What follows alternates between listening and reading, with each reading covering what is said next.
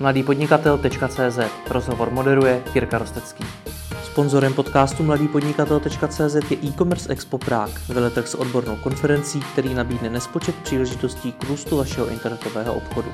Stupenku zdarma získáte na www.e-commerce-expo.cz Šéf reaktor Seznam zpráv Jakub Bonger. Dobrý den. Dobrý den. Řekněte mi na začátek, jak se Seznam zprávám daří. Já myslím, že dobře. Tak je to pořád miminko, první mm-hmm. rok na světě, takže má všechny ty nemoci a nedostatky, které prostě v prvním roce jako máte. Ale celkově uh, myslím, že ten tým uh, se kolem toho projektu prostě semknul, což je vždycky základ pro mě jako víry, že to dobře dopadne. Hmm. Jak dlouho to ještě bude miminko podle vás? Kdy už to bude velký kluk nebo holka? No, jako musí uh, dospívat strašně zrychleně, takže hmm. vlastně jako teď umí chodit, mluvit, uh, poslouchat a reagovat, což po jednom roce je docela dobrý. A teď se po něm v tom druhém roce chce, aby začal skládat maturitní zkoušky, to znamená, stal se vlastně už jako opravdu relevantním zdrojem. Naše ambice prostě je být nejlepší český video zpravodajství. Zní to nabubřelé, Určitě nejsme, když se hmm. spolu teď tady bavíme, ale to je ten cíl a určitě se k němu chceme dostat dřív než v 18. Hmm. A vy sám cítíte, že je na vás vyvíjen hodně velký tlak právě z hlediska toho růstu, což třeba pro tradiční média nemusí být tak eh, silný téma jako možná pro vás. Tak já jsem seznamu vlastně tu chviličku, prostě rok a, rok a pár měsíců, ale jako můj pocit je, že, že logicky ta firma je tak výjimečná, že prostě chce být ve všem nejlepší a pro mě to není nic špatného a není to ten tlak, který by mi nějak jako vadil. Hmm. Řekl bych, že ten tým si spíš ten tlak vlastně na sebe vyvíjí sám, že prostě chce vybudovat BNU budoucnosti a víc než tlak někoho zvenčí a diktování toho, jak by to mělo být. Mám pocit, že jsou to jako ambice, které jdou ze spoda. Takže hmm. ten projekt funguje tímhle způsobem. A jak se na tom dneska z hlediska statistik, sledovanosti? Ale zajímaly by mě i peníze. Sledovanost je zase výjimečná díky samozřejmě tomu, že je to seznam. Je to přes 3,5 milionu lidí měsíčně, kteří sledují seznam, seznam zprávy. To znamená, dneska jsme v takové té výstavní pozici, kdy mediální dům Seznam má první a druhé nej, největší zpravodajství v Česku, že? novinky a pak, pak Seznam zprávy. To je opravdu hmm. unikátní pozice. A z pohledu e, financí od začátku to stavíme e, prostě rozumně. Ono můžete vzít, a možná sám si pamatujete projekty z minulosti, kdy tady vznikaly pokusy o nová média, vybudování nových média houseů a opravdu v tom zahučili peníze. Hmm. Prostě stovky a stovky milionů a, a většina těch projektů taky nebyla úspěšná. My se snažíme na to jít tou opačnou cestou, tou startupovou. Ano, jistě, že je to investice, jasně, že to ne, neuděláte zadarmo, ale chcete, aby ta bilance byla prostě vyrovnaná a chcete růst s tím, jak, jak se vám ty peníze taky do toho daří, daří dostávat zpátky. Takže hmm. komerční stránka je od začátku jakoby důležitý téma. Samozřejmě není obsahový, obsah je nezávislý, ale je pro nás důležitý, aby provozně ten projekt byl pozitivní a to je, to je hmm. důležité. A jak konkrétně v praxi tenhle přístup ovlivňuje vaši práci? Ten startupový přístup? Ten startupový přístup se projevuje v vlastně nejvíc v tom, že chcete mít maximální odvahu udělat věci jinak a jste připravený na to, to první vteřinu po té, co je to blbě, rychle změnit. Mm-hmm. A víte, co je na konci, vytyčíte si ten cíl, ale ta cesta k tomu je opravdu jako pirátská, mm. je to prostě punk a musíte mít tým lidí, který tohle vnímá což samozřejmě u profesionálů, který se 20 let budovali jméno v médiích, to není úplně samozřejmá věc, že prostě najednou vezmete a řeknete jim, víš co, teď to budeš dělat všechno jinak. Hmm. A musíš to risknout. A je to tvoje tvář a je to tvoje jméno. Jo, ale je to ten startupový přístup, který se mi zdá, že je dobrý. A co vy sám vnímáte, že děláte jinak? My se snažíme jako Televizní zpravodajství, a myslím to jako s veškerým respektem, je hodně popisný. V podstatě důležitý je ta forma. Když byste ale zavřel oči a poslouchal, tak slyšíte velmi krátké zprávy z ČTK. Opravdu jako ta informační hodnota, která na vás z televizního zpravodajství proudí, z toho dnešního formátu toho zpravodajství, není nijak jako bůh ví jaká. Je to hmm. prostě velmi základní. My říkáme ne. Může i televizní zpravodajství mít jako velkou novinářskou kvalitu, analytickou, názorovou, investigativní. A umíme to do té formy zpátky dostat. To, to znamená, my máme jedno heslo v seznam zprávách, proč bych se měl dívat, což pro nás znamená, co je těch prvních 10 až 15 vteřin toho videa. Je v něm to, nad čím člověk, když už se opustí na tom mobilu nebo v tom počítači, si řekne, wow, a začne se na tu zprávu dívat, anebo v něm je stand-up a reporter, který ho všichni známe jako ze všech hmm. ostatních médií a na to se podle mě dívat nezačnete, protože hmm. byste vlastně měl v tom videu není nic, žádná přidaná hodnota. Tu zprávu si pak můžete přečíst. Hmm. Tak to je to, co se snažíme dělat jinak. Snažíme se prostě dát videu ve zprávách, smysl je to fakt těžká disciplína. Musím být na nás přísný. To určitě jako zatím nedáváme ze 100% ani náhodou. Máme spoustu obsahu, který by šel zpracovat formálně mnohem líp. Hmm. Rozumím tomu, že těch prvních 10-15 vteřin je nejdůležitějších, ale jak je tedy udělat tak atraktivně, aby se ten člověk podíval na celý to video? Několik cest, na který jako už jsme si dokázali sáhnout, tak eh, vy můžete použít tu asi tak tu, která napadne jako hodně lidí, tu emocionální. Vy můžete ty lidi do toho videa vtáhnout tím, že na začátku je nějaká silná emoce, ne bulvární emocí, může být i silný záběry eh, eh, z nějakého eh, přírodní katastrofy, to může být ale i silný záběry z tiskové konference, na který se bude hráno něco, co člověka jako chytne, aby zůstal v tom videu. Hmm. To je ta cesta, která, která je nejstarší, ale takových událostí se nestane za týden mnoho, který to v sobě mají.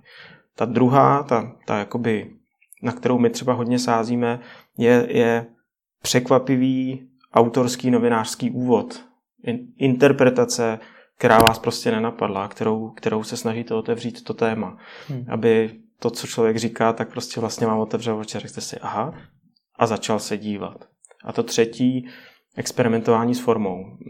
Šťastné pondělí Jindřicha Šídla, eh, projekt zvláštní vyšetřování a další nový pořady, který chystáme, si hodně hrajou s tím, jestli toto novinářství jakoby nějak hezky zaznamenat, jinak překvapivě, nečekaně. Hmm. V případě zvláštního vyšetřování je to vlastně dokážeme v reálném čase snímat investigativní práci reportérů a, a přinášet vlastně takový jako zajímavý zákulisí, jak taková investigativní kauza vlastně vzniká. Hmm. A tam je ta sázka prostě na tu formu. U Jindřika Šídla zase půl roku hled jsme hledali, jak má vypadat naše verze komentovaného Olivera. Myslím, že už jsme jako hodně blízko a je to prostě otevřete ten web, pustíte to video a sedí tam seriózní Jindra a hmm. pustí na vás svoji dávku eh, jízlivostí a vtipných komentářů.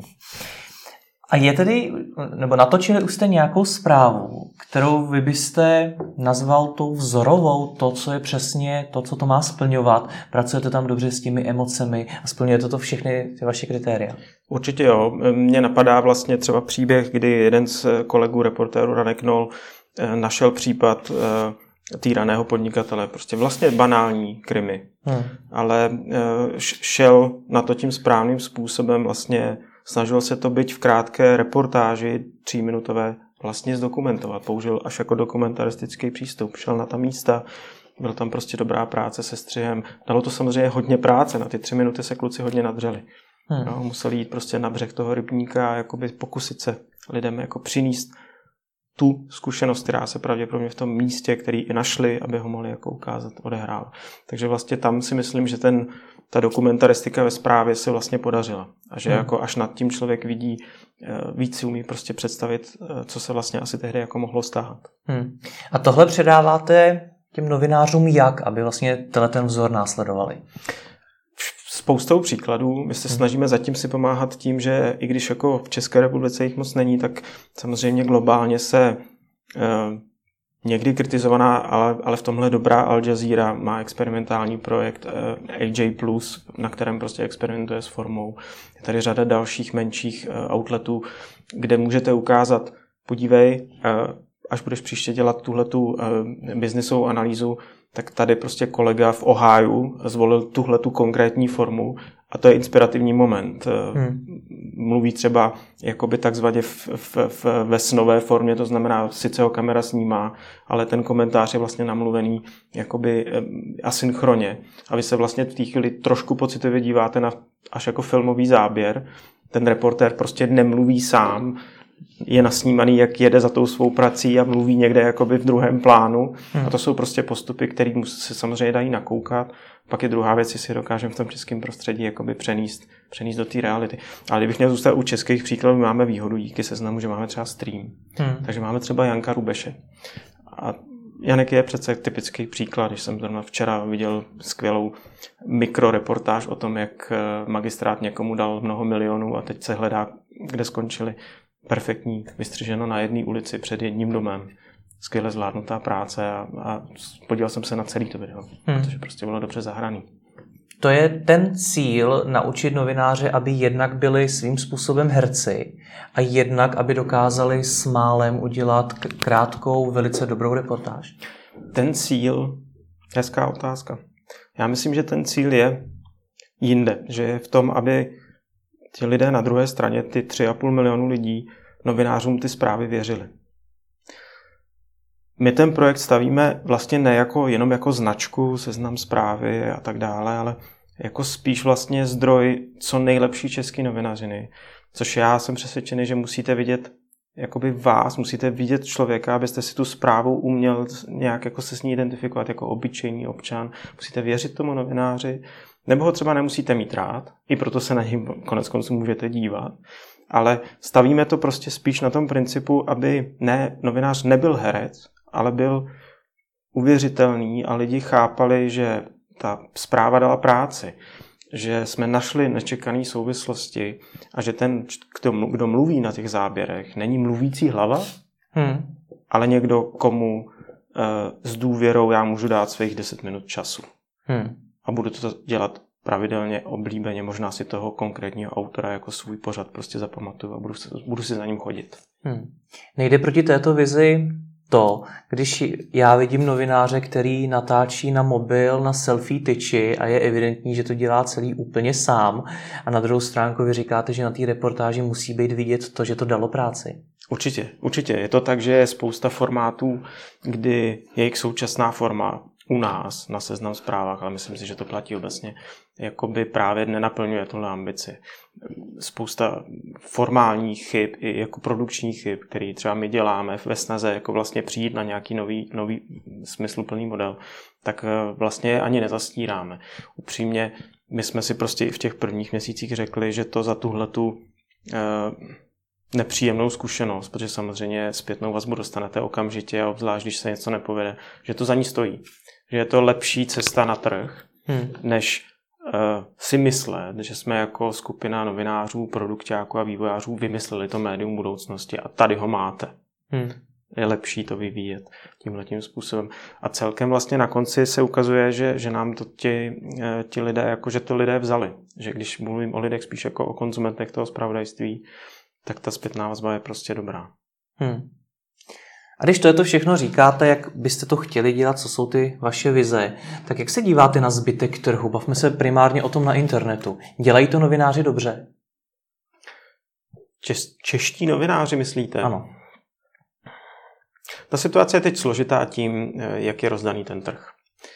Ehm, v podstatě myslím, že o seznamu se dá bez pochyby říct, že je to typický, byť nový, moderní, budoucí mediální dům, který je nezávislý, ví, co chce eh, a vlastně všichni v tom řetězu, to znamená novináři, ale pak i obchodníci, další profese vědí, co je jejich role a dělají tu práci nejlépe, jak umí. Když se rozvíjnu po tom trhu, tak je jakoby majetková struktura tak rozdaná, že je to docela komplikovaný ve speci- v mnoha mediálních domech to takhle dělat, si myslím. Hmm. Protože upřímně řečeno, pokud politik vlastní médium nebo, nebo businessman s řadou veřejných zájmů vlastní médium, tak eh, má veškerý právo chtít, aby to médium dělalo, je to jeho. Jo? Hmm. Takže prostě logicky má říkat, to by byl přece špatný hospodář, kdyby té firmě neříkal, co chce, aby dělala. A má i morální právo? Eh, je to biznis. Eh, vlastně média, byť jako mají tuhle tu svoji další úlohu v demokracii, dejme tomu, tak jsou komerční subjekty, vždycky byly, vlastně vznikly jako komerční subjekty a tudíž musí být řízeny jako firma. Musí. A pokud má někdo vizi, že jeho firma má být nějaká, tak si myslím, že ji musí uplatňovat ten management eh, hmm. důsledně. Tudíž já vím, že odpovídám trochu z, boku na tu vaši otázku, ale kvalita české uh, žurnalistiky, myslím, odpovídá stavu trhu posledních let. Já jsem se třeba vždycky Pavel Zima směje, ty jsi věčný optimista, ale já vidím, třeba na našem příkladu jsem o tom přesvědčený, ale nejenom v seznamu, že ten trh je odolný a, a vždycky se dokáže zvednout, že podle mě teď jakoby je, je ve velmi pozitivní fázi a nevidím to jenom přes seznam zprávy, že jako vidím po letech stagnace spoustu najednou zase mladý krve.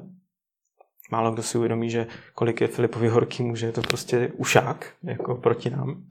A vidím, že vlastně se vlad, mladí jako vrací k novináři jak takový tý popravdický, ty spravodajský, zajímá je to a oni už přichází vybavení světem sociálních sítí úplně jiným životním stylem, než, než který prostě třeba před 10-15 lety jsme měli my, když hmm. jsme s tou prací začínali.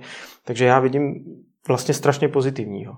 Vidím znovu jako velmi jako dobrý šum na těch univerzitách, který dělají jako vlastně komunikace, mediální studia a myslím si, vidím to i v tom veřejném sektoru, vznikají nadace, které se věnují uh, médiím, žurnalistice, hmm Eh, je tady každý druhý týden nějaká větší zajímavá konference. Takže já si myslím, že jakoby to chytlo ten dech a že jako spíš to, co teď všichni řešíme, je, jaký je médium budoucnosti. A to mi přijde, že jako ideální. To je dobrý. A je to text? Je to podle mě to, co zrovna potřebujete. To znamená, musíte se na to dívat vašima očima, pokud jste náš konzument. Musíme vás nechat číst, když chcete číst, pouštět si video, když to dává nějaký smysl vám a je v tom nějaká informace, uh, sjíždět si jenom jako feed nějakých rychlých informací, když to tak potřebujete, pouštět si video s textem, pokud jste v tramvaji a tak dále. Prostě myslím si, že to, co je médium budoucnosti, je médium kolem vás jako člověka. Ne kolem nás jako novinářů a media houseu, to znamená těch století historie, které byly vždycky vytvořeny hmm. Layoutem stránky a tou technologií. Já myslím, že to je dneska jakoby jinak. Možná mluvím o trošku budoucnosti, neříkám, že to je dnešní stav, ale to není ani text, není to ani jenom video, není to ani jenom facebookový feed, není to nic toho jenom. Hmm. Není to ani jenom mobil nebo jenom PC, není to ani papír nebo jenom, jo, myslím, že to není uzavřené. A co tohle opět znamená pro vás? Protože vy budujete médium úplně od nuly a budujete ho pro budoucnost. Máte velké ambice, tak tohle všechno, co říkáte, ovlivňuje vaší práci. No ta skvělá výhoda je seznam, že vlastně my říkáme jako velkohubě, podle mě jako bude to médium budoucnosti jednou, ale díky seznamu vlastně jsme podle mě jediný v Česku, kdo opravdu má lidi, kteří se živí budoucností a to například ty obrovský vývojový a produktový kapacity, který tu technologii, kterou jako seznam vládne. To přemýšlení, který je ryze nenovinářský a je to ta budoucnost. To jsou lidi, kteří se tím prostě živějí, vymýšlejí budoucí služby. Hmm. To je jako to znamená, já, ří, já říkám, že budoucnost médiů je významně technologická. A ti technologové musí ale na jednom patře, což my se zrovna teďka budeme takhle se stěhovávat, žít s tím světem těch novinářů, dejme tomu zjednodušeně hmm. řečeno, lidí z obsahu. A společně musí vytvořit, jak Jindřichův chytrý komentář má v budoucnu vypadat jako produkt, jako jak má být doručován do televizí, do mobilů, do nových zařízení, které vůbec neznáme, jak má hrát v autě. To si myslím, že je jakoby jak společná role. A v podstatě víc než soustředit se na jednu jakoby landing page, nebo jak tomu budeme říkat, na které jakoby dostáváte nějaký servis, tak si myslím, že je důležitější. Dokážete tu unikátní věc doručit každému z těch příjemců pohodlnou, přirozenou cestou, aby člověk, který je zvyklý to poslouchat, to poslouchat mohl a člověk, který je zvyklý číst, to číst mohl. To je hmm. jakoby ten úkol který máme před sebou. A ještě na něm nerozumím jedné věci, jestli tohle, co říkáte, je o tom tvořit spoustu formátů, od textu, videa, audia a podobně, nebo jeden obsah, který bude univerzální pro všechny? To je ten cíl, to, co jste řekl, je ten cíl. Ta univerzálnost. A je jasný, že tam, myslím, že tam nejsou ani dnešní technologie. A hrozně tam nejsme samozřejmě my ve stádiu vývoje, jakým ten projekt je, ale to je ten cíl. Takže šťastné pondělí Jindřicha Šídla by jednoho dne mělo být jak v textu, tak ve videu, tak v audiu, tak v něčem, co teď, ještě neznáme. Teď opravdu jako, je to skvělá debata, ale prostě mluvíme o něčem, kam, jo, co já si představuji, když se řekne médium budoucnosti, tak si představuji tenhle svět. Hmm. No. Ale jsou na to připravení ti samotní novináři, protože každý ten novinář ovládá něco jiného. Někdo píše dobrý texty, někdo je dobrý před tou kamerou.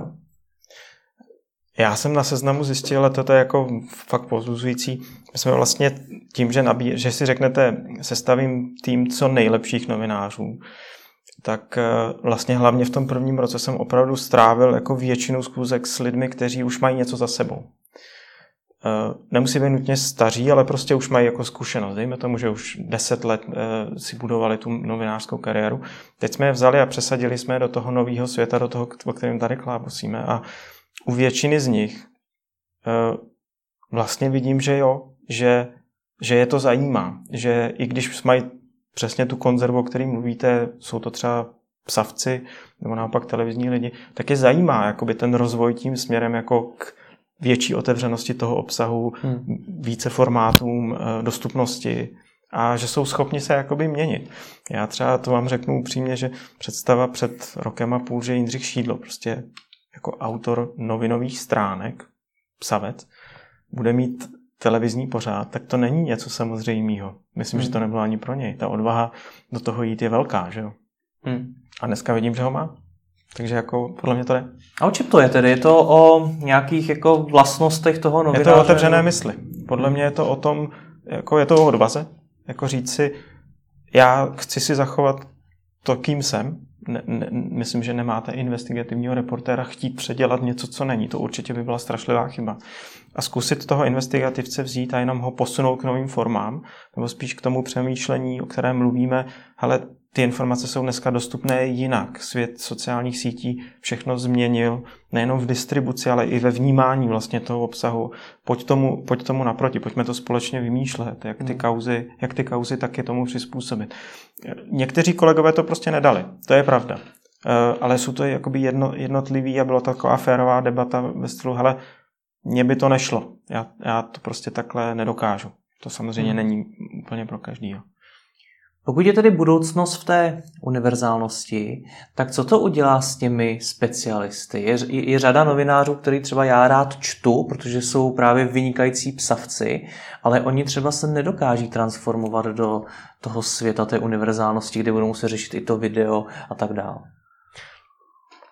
A je škoda, aby nebyli součástí toho světa. Určitě, určitě. Já si jako vlastně myslím, že k obsahu v tomhle musíte být hodně otevřený a hlavně nezničit. To, co říkáte, je vlastně jako základ té naší filozofie. Když ten člověk je úplně nejskvělejší literát mezi všemi a jediný, jak, jediný, co funguje, je, že píše. A není možná žádná jiná forma. Než bych si prostě prošel tím, jestli není možná, což jakoby jsem teď třeba zjistil na datové ekonomické analýze, že je možná forma videa, který nikdo nevěřil v tom týmu, že to je možný, že je možný překlopit vlastně půl stranu jako chytrý ekonomický analýzy do pěti minut ve videu. Hmm. Ale myslím si, že už jsem viděl dva zárodky, že to možný bude. A že to je velmi jako zajímavý formát. Hmm. Někdy to možný není. Tam, kde to možný není, tak si podle mě máte jenom říct, nejdá se z toho udělat výhoda že to je prostě jenom text. Nemůže v tom autě vám to někdo přečítat jako audioknihu, a, a, ale ten autor je text. Jo? Já si myslím, že nemáte prostě jako, nebo já nevěřím na univerzálního vojáka v tom smyslu jako, hele, doba se změnila, tady máš iPhone, tyčku, eh, mikrofon, eh, na záda nějaký baťoch a teď to napiš, natoč, sestřihej, eh, vysílej živě na Twitteru. A občas to tak vypadá, ale právě na seznam zprávách, když vidím ty vaše novináře, kteří mají tu selfie tyč Ale jenom mobilem. u těch lidí, kteří to takhle chtějí zkoušet. Mm. Jo, nikdy to neděláme u lidí, kteří to nechtějí. Mm. Nebo k kterým se to nehodí. Mm. Takže je to víc o spolupráci, než Je to o... tak, je to tak. Nemůže, nemůžete prostě přijít za novinářem a říct mu, změň se, tvoje kvalita je, že jsi skvělý analytik, ale teď budeš uh, selfie reportér. To by byla smrt. Chápu. A ještě jak jste mluvil o tom Eh, spojení těch eh, specialistů na technologie s těmi novináři, tak to jsou dva úplně odlišné světy. Jak ten střed probíhá podle vašich zkušeností? Je to tvrdý střed? No, je tvrdý v tom, v tom, v tom stylu přemýšlení. Že jo? Hmm.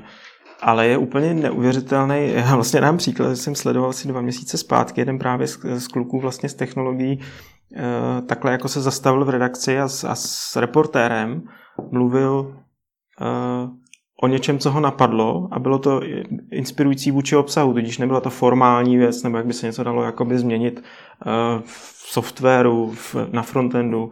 Měl obsahový nápad. Hmm. A viděl jsem po chvíli, jsem se tomu smál, jako spozdali, jak, jak vlastně je to spojilo ty dva lidi a ten svět toho přemýšlení jakoby technologického nad obsahem a toho reportéra ved prostě jako k, k novému pojetí, jak uděláme nějakou informaci. Jo? Protože ten člověk z těch technologií přichází prostě s nějakou strukturou přemýšlení, ale i přesto, že je to ajťák, tak je to přece taky normálně náš divák, jako náš konzument. Prostě jenom prostě přijde ze světa databází, jo, jinýho stylu, jinýho stylu uvažování o informacích a o datech. Takže jako když se to povede, takhle konkrétní příklad, tak najednou vidíte, že si ty dva lidi rozumějí úplně perfektně. Hmm. Jo, a každý jsou samozřejmě úplně jiný. Já třeba věřím na to, že mají být prostě na jednom, eh, v jednom týmu, v jednom patře. Nemáte jako, nemáte posadit ajťáky mezi spravodajskou směnu, že aby úplně jste je zničil, ale mají, mají se znát. Mají spolu jakoby nějak komunikovat. Uh, jsou jeden tým. Jak to probíhá u vás, ten, řekněme, brainstorming na nový, nad novými nápady, kdy se mají právě spojit jak ti novináři, tak ti lidé o technologii? No my prostě vezmeme obsah, produkt, vývoj a pak ten business development, protože jak jste se na to ptal, pro nás je fakt důležitý, aby to bylo jakoby, tak je to podnikání, takže to musí být přece úspěšný pro, produkt.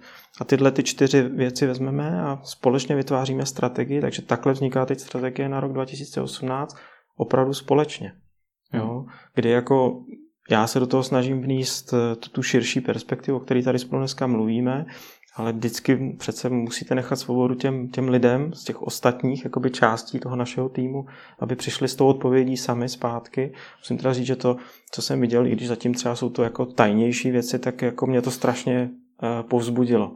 Jako to, co právě z produktu, z vývoje, z business developmentu jako přišlo zpátky, jako odpověď hmm. na to zadání. Tak si myslím, že to je prostě dobrý. My se celou dobu bavíme o formátu. Z toho, co jsem hmm. zatím pochopil, tak pro vás je jedna z těch hlavních misí vlastně vytvořit ten nový formát.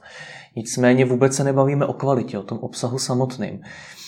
Není tohle vaše přemýšlení občas právě na úkor té kvality ve smyslu jednominutový video nejspíš nemůže předat tak dobře a tolik informací jako ta několika stránková analýza? Je, je, je to, je, to, je to opravdu jako těžký úkol a teď se vůbec nelitu. Je to tak, jak jste to popsal. Chcete do nového formátu dostat kvalitní informaci a víte, že jste limitovaný právě třeba časem, ale i jiným způsobem vnímání. Člověk se na video dívá jinak, než když se začte. E, ano, je to obtížný, ale ne neudělatelný.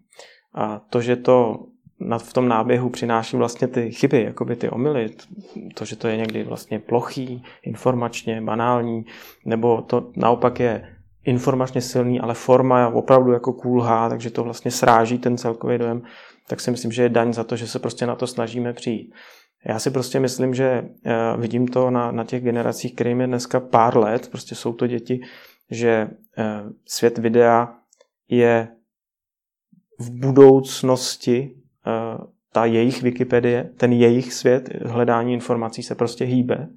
Je to způsob, jakým oni jsou schopni vnímat jakoby svět. Hmm. Tudíž dneska to ještě ty konzumenti nejsou, ale za pár let budou a to video v tom bude hrát silnou roli. A oni samozřejmě úplně přirozeně, až jim bude 15, budou očekávat, že to jednominutové video, ale hlavně jako nese tu, tu sílu ty informace. To je hmm. jasný. Hmm. Tak tam my se snažíme dohlídnout a jakoby to se snažíme prostě vymyslet. Neučíte je ale současně konzumovat jenom rychlé prvoplánovité zprávy, které, ve kterých není ten důležitý obsah?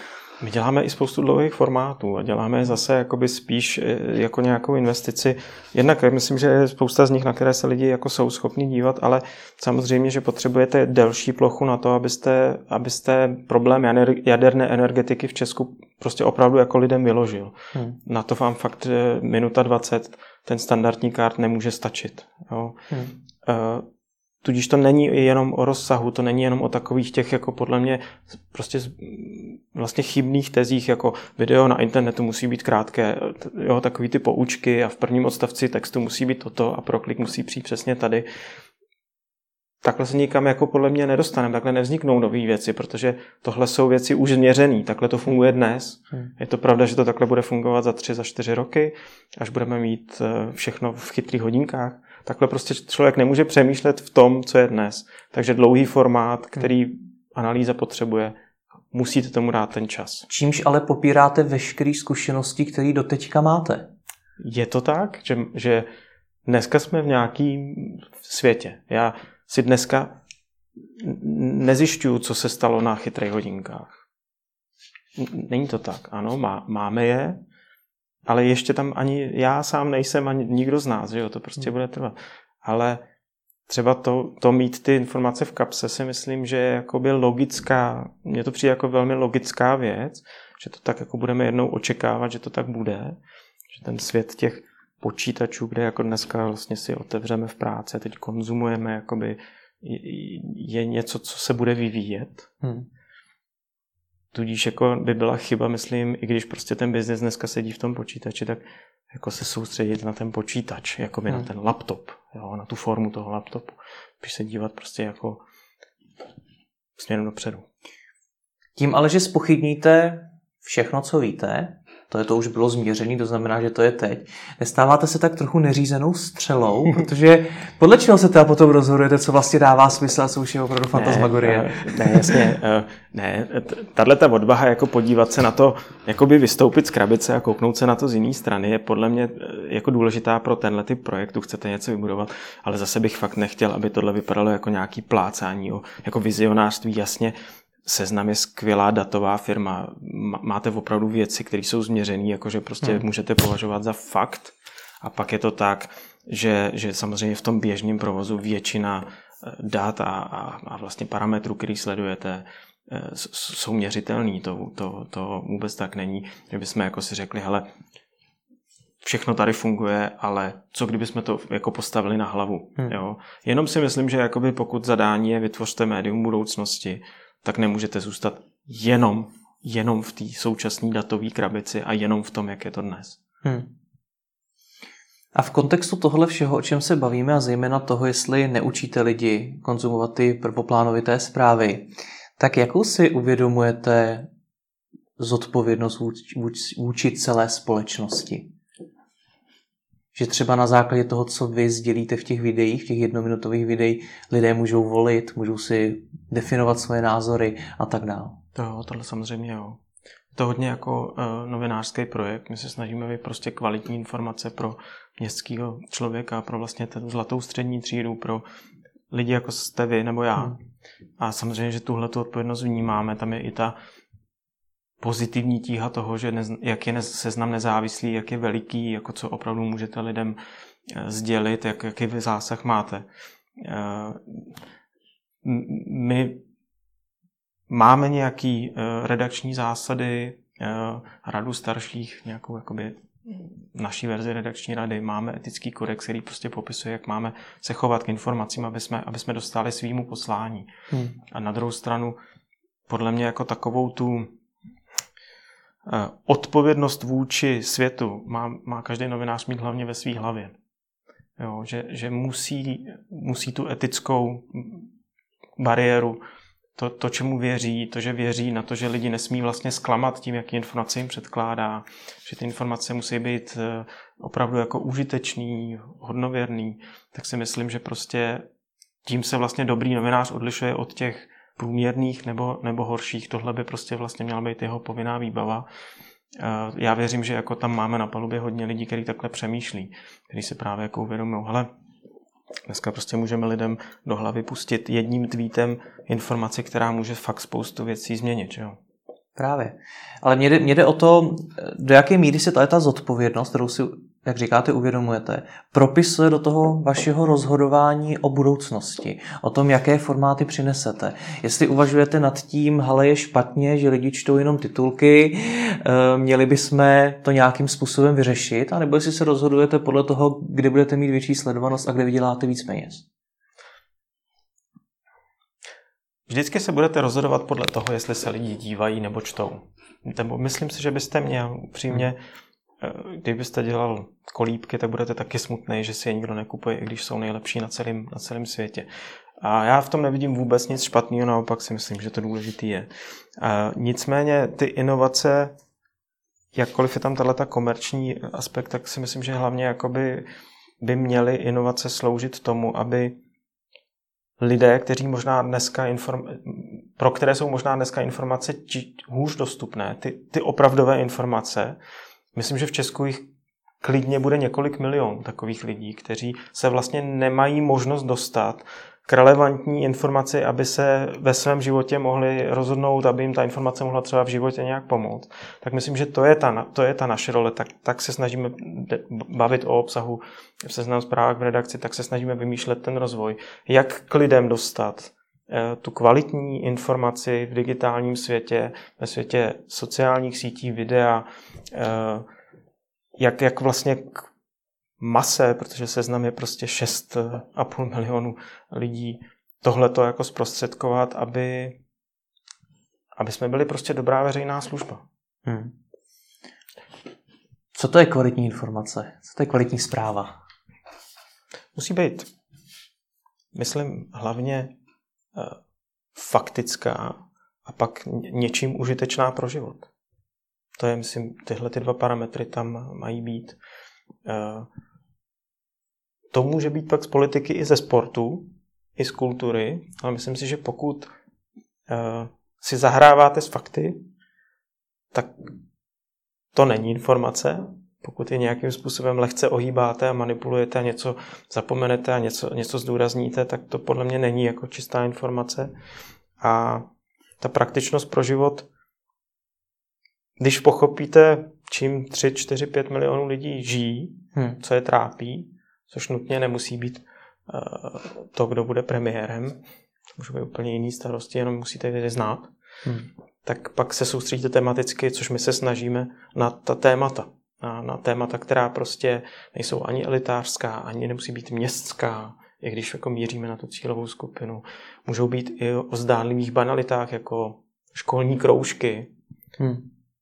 A pokud v tom se sbíráte zajímavá fakta, zvolíte správný úhel pohledu a trefíte se do těch životních potřeb, tak si myslím, že to je mise novinaře. Máte jako médium názor?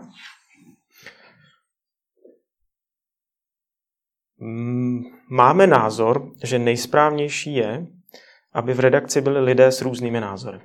Tudíž skládal jsem to tak, aby lidé, kteří velmi vyargumentovaně mohou, mohou obdivovat jako svět miliardářů a to, jak jsou úspěšní a jak se jim daří, i těch, kteří jsou v politice, tak tam chci mít lidi, kteří zase úplně stejně silně vyargumentovaně, bez emocí říkají, tohle není správná cesta, chci tam mít oba ty póly, protože to si myslím, že ve skutečnosti hmm. dává tu správný, ten správný balans.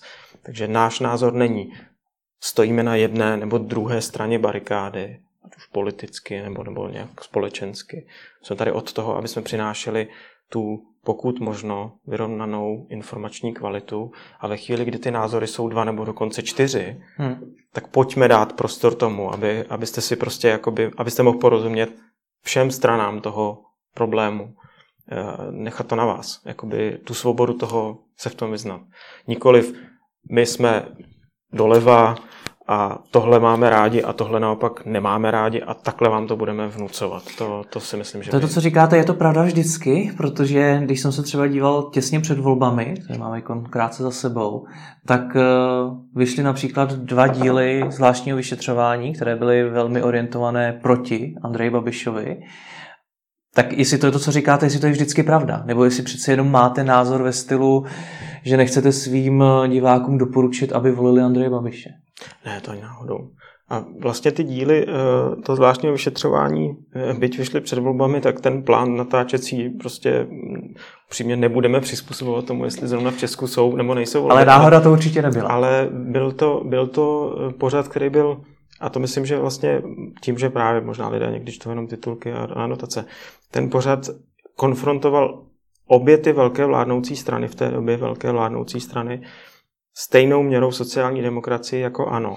Já jsem je viděl, ale víc to vyznívalo s, problém, proti Andreji Babišovi. Uh, to myslím bylo tím, jak na to reagoval. Hmm. Jo, to už podle mě právě, vlastně když tu zprávu pak přenesete do světa, který už dneska je jakoby, jako velmi ředitelný jimi samotnými, do světa sítí, tak on vyvolal nějaký dojem, ale uh, ten koncept byl takový a vlastně od začátku velmi důsledně, jednak prověřování samozřejmě toho případu zabralo fakt řadu měsíců a druhá pak konfrontovat konec konců sociální demokracie byla ten, kdo zodpovídal za tu vládu, měla svého premiéra, s tím podívejte se, co vy lidem děláte jako stát, jako úřad, je to v pořádku, tak tuhle tu otázku dostali pánové oba. Jenom reakce byla dost jako by odlišná, což chápu v té předvolební kampani, že byla. A ve výsledku vlastně pak, když jsme eh, v různých debatách a, a hospodském povídání to řešili, tak vlastně přesně mnohokrát už jsem dostal tuhle otázku, hele, to přece bylo proti Andreju Babišovi. Hmm. A tam já teda trvám na tom, když si pustíte eh, ten, ten, to zvláštní vyšetřování, že ta konfrontace třeba, myslím, že to byl pan Zahorálek, tak ano. byla stejně nepříjemná a on, on se tam stejně tak jako předtím vykrucoval a akorát prostě jako myslím, že eh, jeho reakce pak byla, musíme s tím něco dělat. Jo? Jakkoliv si myslím, že je to už dávno zapomněl, hmm. protože už je po těch volbách. To je politika. Nicméně probíhá o vás tady nějaká debata ve stylu, teď jsme docela hodně šli do ANO, tak teď půjdeme, protože jsou Piráti, ODS, prostě půjdeme do jiné politické strany, aby to bylo skutečně vyvážené.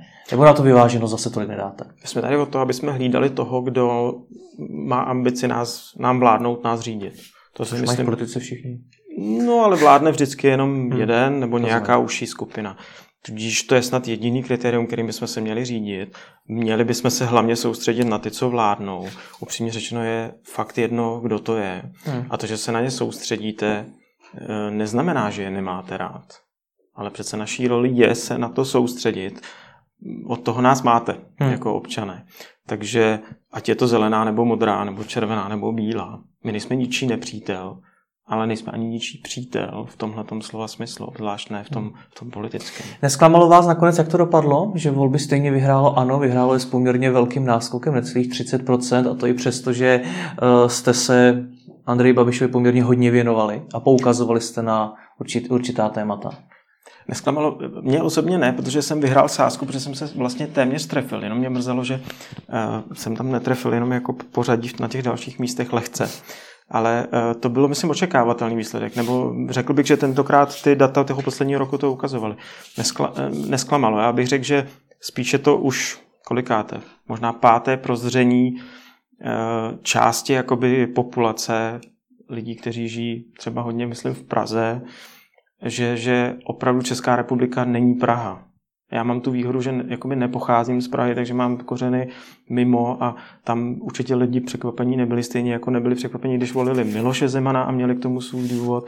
A pak několikrát už konec konců třeba na hnutí ano eh, vyhrálo řadu volebních klání. Eh, tudíž já jsem zaznamenal, že byla spousta lidí překvapená tím výsledkem, ale hmm. ten výsledek podle mě jenom odpovídá tomu, co si opravdu lidi v Česku myslí.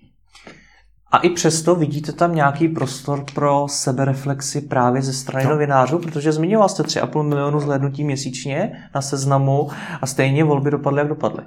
Jo, my, my jsme se třeba už uh, vlastně, scházíme se nad tím pravidelně, ale právě, že jsme vlastně debatovali o tom, jestli, jestli jakoby ta nov, novinářská komunita, to, to myslím, že přesahuje seznam zprávy, to je obecně Samozřejmě. Uh, vidí, čím ta země žije jestli to jakoby vnímá, jestli to hmm. opravdu vnímá. Jo.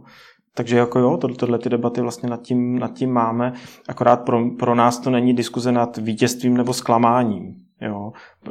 Pro nás je, myslím, fakt důležitý, když vidíte, že tři miliony lidí svým hlasem říkají něco, tak naslouchat hlasu těle těch tří milionů lidí. To podle mě jako přece je úloha masového média. Musí tomu rozumět. A nejsme v tom sami. Když se podíváte do státu, tak vlastně, nebo do, Br- do Británie a případu Brexit, tak vlastně vidím, že kolegové po celém světě prostě si musí analyzovat mnohem silnějc, jestli jako dobře čtou e, potřeby té populace. A jak se dají číst potřeby 3,5 milionu lidí? Je to nejspíš o datech, nicméně ukazují ta data zároveň to, co je správné, nebo co je podle vás nejlepší? Nevím, jestli ukazují, co je správné. Ukazují, jako ukazují pravdu. Hmm. Uh, myslím, že naší úlohou, teď mluvím o médiích, je vnímat, čím žijí lidé, kteří nežijí jako my. Což se snažíte jak? Jde to přes ty data? Jde to třeba tím, že prostě jakoby úplně praktický krok, že se víc rozprostřete do regionu, mm-hmm. abyste tam byl. Což je... Což je zrovna jedna z věcí, do kterých my se teď vlastně pouštíme. Když jste, když jste mimo Prahu, hmm. zjednodušeně, a Brno, eh, tak myslím si, že máte větší šanci to vnímat. A pouštíte se do ní teď i pro to, jak dopadly ty volby? Ne, ne, to je plán, který jsme si dali vlastně. Praha byla velmi odlišná od eh, zbytku ne, země. to vzniklo už někde v, v květnu. To je vlastně jako rozvojový plán, který teďka hmm. jakoby jenom uvádíme. A o čem to je? O marketingu? Je to o tom být tam fyzicky, být tam jakoby s obsahem, s reportéry, hmm. to je jako jedna část. A pak si myslím, že to je hlavně o, o jakoby sběru informací na místě, zase vlastně jako o nějakém přemýšlení konec konců nad daty. Seznam je všude, takže jako vlastně myslím si, že se může hodně zamýšlet nad tím, co lidé dělají, kde a, a co potřebují. E, nemyslím si, že já, já vlastně marketing jako takový moc nemiluju, e, jakože myslím, že to není o, o jako marketingové komunikaci v těch místech. Jo. Já si myslím, že se to tam spíš člověk má odpracovat tím produktem. Hmm. To znamená tou naší novinařinou. A pak lidi přivíz k tomu, co jsme jako vytvořili, než, než, než jako objíždět regiony a, a, a tapetovat to nějakými jako billboardy seznam, seznam hmm. je nejlepší, čtěte seznam zprávy. A to si myslím, že by nefungovalo. Když jsme se bavili o té budoucnosti, o, to, o tom formátu, obsahu budoucnosti, tak já sice rozumím tomu, že vy dneska máte oporu v seznamu, který má vysokou návštěvnost i ve seznam zpráv. Nicméně, jak tohle to do budoucna podle vás ovlivní Facebook, případně někdo jiný? Nebude jednoho dne, nebudou jednoho dne všechny zprávy právě na Facebooku? Je, to, to nevím, ale vlastně vždycky na to odpovídám, a jak se na ten Facebook ty zprávy dostanou, když je nebudou dělat ti novináři? Hmm. Bude je dělat Facebook? nedokážeme odhadnout dneska. No třeba na případě, myslím, i Google, ale i Facebooku je vidět, že tomuto se obě ty firmy snaží vyhýbat, protože jsou hmm. prostě vidí svoji sílu v té technologické infrastruktuře, když to řeknu zjednodušeně a všechny třeba pokusy o kurátorství, sám to víte, ty případy. Konec konců teďka vlastně jsem sledoval, to je teda fascinující debata, to slyšení v Senátu v Americe vlastně, kde jsou všechny ty tři velké společnosti a senátoři se jich ptají, jak jste mohli dopustit, aby přes vás proudili dezinformace, které hmm. pravděpodobně ovlivnily volby, tak tam z toho vidíte, že uh, oni se necítí být obsahovými mediálními domy. Oni čekají, že ten obsah eh, přes ně bude proudit. Hmm. A já říkám, no ale někdo, ho, někdo ty, na ty zprávy musí přijít, v případě třeba zpravodajského produktu. Někdo musí zjišťovat, ověřovat a zajímavě analyzovat ty informace, které se dějou. A to myslím, že je nezastupitelná role novinářů, seznamu zpráv a v tomhle není podle mě důvod se, se jako bát Facebooku. Na druhou stránku Facebook má na ty mediální domy značný vliv. Nevím, jak moc velký přímo na seznam dneska, jak velký třeba bude v budoucnu. Nicméně to, co jsme třeba jako v poslední době viděli, tuším v Čečensku, v Guatemala a mimo jiné na Slovensku, kde Facebook eh, zařadil ty jejich příspěvky do úplně jiného feedu, zjednodušeně řečeno, a jim okamžitě spadnul ten organický dosah a tím pádem i návštěvnost, tak eh, to může být budoucnost. Jak tohle to ovlivní média? Nebojíte se toho i vy? Mm, my jsme prostě v dobrém slova smyslu česká firma, český obsah a nebojíme. Protože uh, lidi nás mají konzumovat, byť to bude těmi různými formami, o kterých jsme mluvili na začátku, uh, protože nám věří. Ne protože to někdo postnul do feedu na, hmm. Facebook a náhodou je to trefilo Eh, to myslím, že není, není ta rola. Tudíž nebojím se toho. Nebojím se toho. Myslím, že vlastně eh, taková ta diskutovaná budoucnost médií, novinařiny je opravdu nejvíc otázkou kvality té práce jako, eh, kterou, kterou, a služby, kterou doručujete. Že není tolik o konkrétních jako technologických nástrojích hmm. nebo inovacích, které se dějí. Máte v tomto případě poměrně jednoduchou práci v tom, že máte za sebou ten seznam, který vám tu návštěvnost vodí od začátku, ať už odvádíte jak, jakoukoliv práci. Rozumím, je jednoduchou z pohledu statistik, eh, nebo prostě té síly té firmy. Já spíš ale musím říct, že vlastně jako nejtěžší, co já, pro mě je to nejtěžší projekt, jaký jsem kdy dělal. A nejtěžší je proto, že vlastně po strašně dlouhé době je to projekt, který děláte pro lidi. Neděláte ho pro odbornou komunitu, pro uznání ceny, pro nějakou jako speciální cílovou skupinu, ale pro Čechy. To znamená, jdete fakt na trh, z kůží na trh vůči národu, který umí být velmi přísný, má nějaké očekávání. A v tomhle tom jako vlastně nevím, jestli je výhoda, že je to prostě takhle velká firma, ten seznam, který vás takhle prostě vystrčí před ty hmm. lidi. Jo. Ale, hmm. ale e, Statistika je samozřejmě jako pozbuzující, ty čísla jsou skvělý, díky seznamu prostě konzumuje seznam zprávy opravdu hodně lidí. Ten dlouhodobý cíl ale musí být, aby ty lidi konzumovali ty naše autory, ty naše témata a chodili za námi, hmm. za námi si pro ty informace. Poslední téma, které mě zajímá, já vím, že vy o něm nechcete moc mluvit, nicméně to je ta televize. Vy jste nedávno, nedávno získali tu licenci, proto abyste mohli, mohli vysílat v televizi.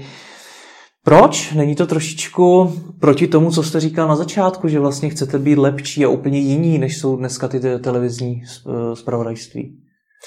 Hezká otázka, samozřejmě. My, my zatím o tom nechceme mluvit, protože prostě chystáme projekt a přijde nám to vlastně hloupý o tom mluvit, dokud ten projekt nemůžete vidět. Ale proč? Hm, televize je obrovský médium a spíš, eh, když jsme si analyzovali ty příležitosti, tak spíš jako vlastně, proč tam nebýt? Je nám vyšla jako správná otázka. To je opravdu jako velmi stabilní, mediálně atraktivní, myslím, že uživatelsky strašně příjemný prostředí, do, do kterého logicky my ten obsah, tak jak jsem to popisoval, jakoby chceme určitě, chceme určitě promítat. Ten, ten obývák domácí je prostě podle mě jako skvělý, skvělý místo, kde chcete být. Hmm. A tak uh, z tohohle pohledu vlastně to podle mě vůbec neznamená, že ta televize musí být ta, ta jakoby tradiční, taková ta televizní stanice broadcastového typu, který vznikly prostě v 50. letech. Jakoby. To my určitě nechceme. My jsme prostě internetová firma a toho se chceme držet. No a nebojíte se, že vás to právě změní, protože přece jenom dělat televizi je něco jiného, než dělat videa na internet, když to hodně zjednoduším. Nebojíte se toho, že vás to změní? Mění nás to pozitivně v tom, že některé eh, věci musíme udělat eh, kvalitněji lépe. Myslím si, že to je ta dobrá část, protože ta větší obrazovka, ta technologie toho vysílání je přísnější v tomhle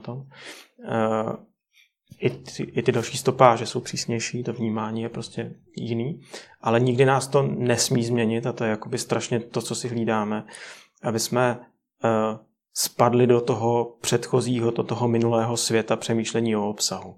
Do toho hmm. světa v tomhle případě lineárního vysílání, který se jako odehrává pasivně na té televizní obrazovce a vy jako pasivně počkáte na ten televizní program, zmášknete to v 8 večer na té správné stanici díváte se, eh, díváte se, jak vám vlastně, když to trošku zjednoduším, ta televize diktuje. Hmm. To, je, to je svět, do kterého ani jako vlastně nemáme zájem jakoby vstoupit a musíme si to hlídat. A jak to chcete tedy dělat jinak?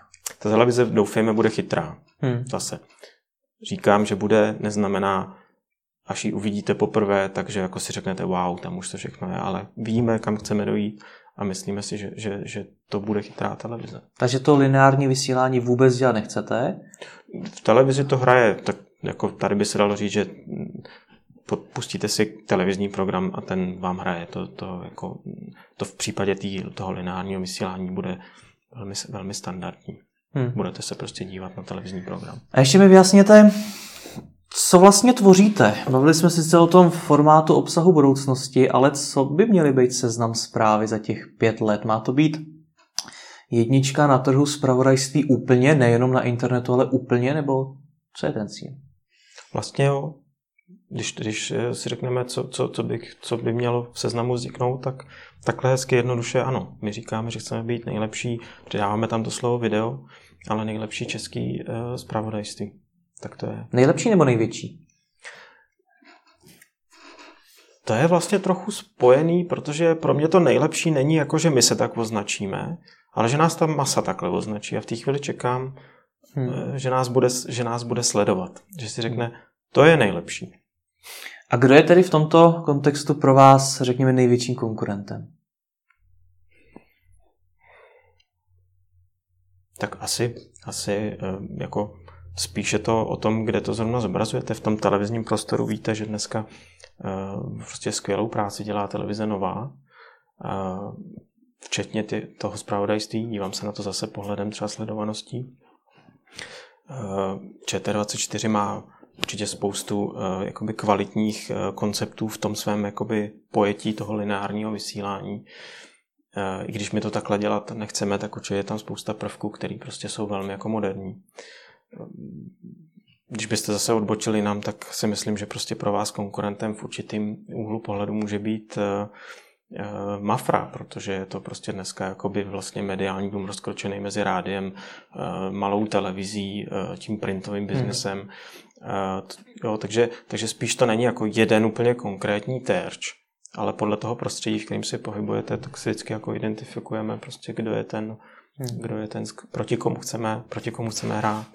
A váš osobní cíl v seznamu, protože jak je vidět, tak ta firma se rozrůstá, dělá toho stále víc i v rámci těch seznam zpráv, tak vaše role do budoucna, vaše vysněná role je jaká? Mě strašně baví uh, to, to, co dělám. Mě jako musím říct, vlastně, když, když si Pavel Zima jakoby zavolal, tak už jenom ten moment, že jsme si porozuměli po pár minutách rozhovoru, co jakoby firma čeká, že se stane, tak jako od té doby se to vlastně každým dnem naplňuje. E, tudíž tam vlastně není nějaký, pro mě tam není osobní cíl. Mě jako těší, že jste ve firmě, která takhle veliká, takhle stará, už tolik let na tom trhu, se, se takhle furt má neustále schopnost jakoby pro, proměňovat hmm. a něco objevovat. A jako jste obklopený tolika chytrýma lidma z tolika různých oborů, že vlastně ten cíl je, ať tohle to hlavně vydrží. No. Tak uvidíme. Děkuji moc za rozhovor. Já děkuji taky.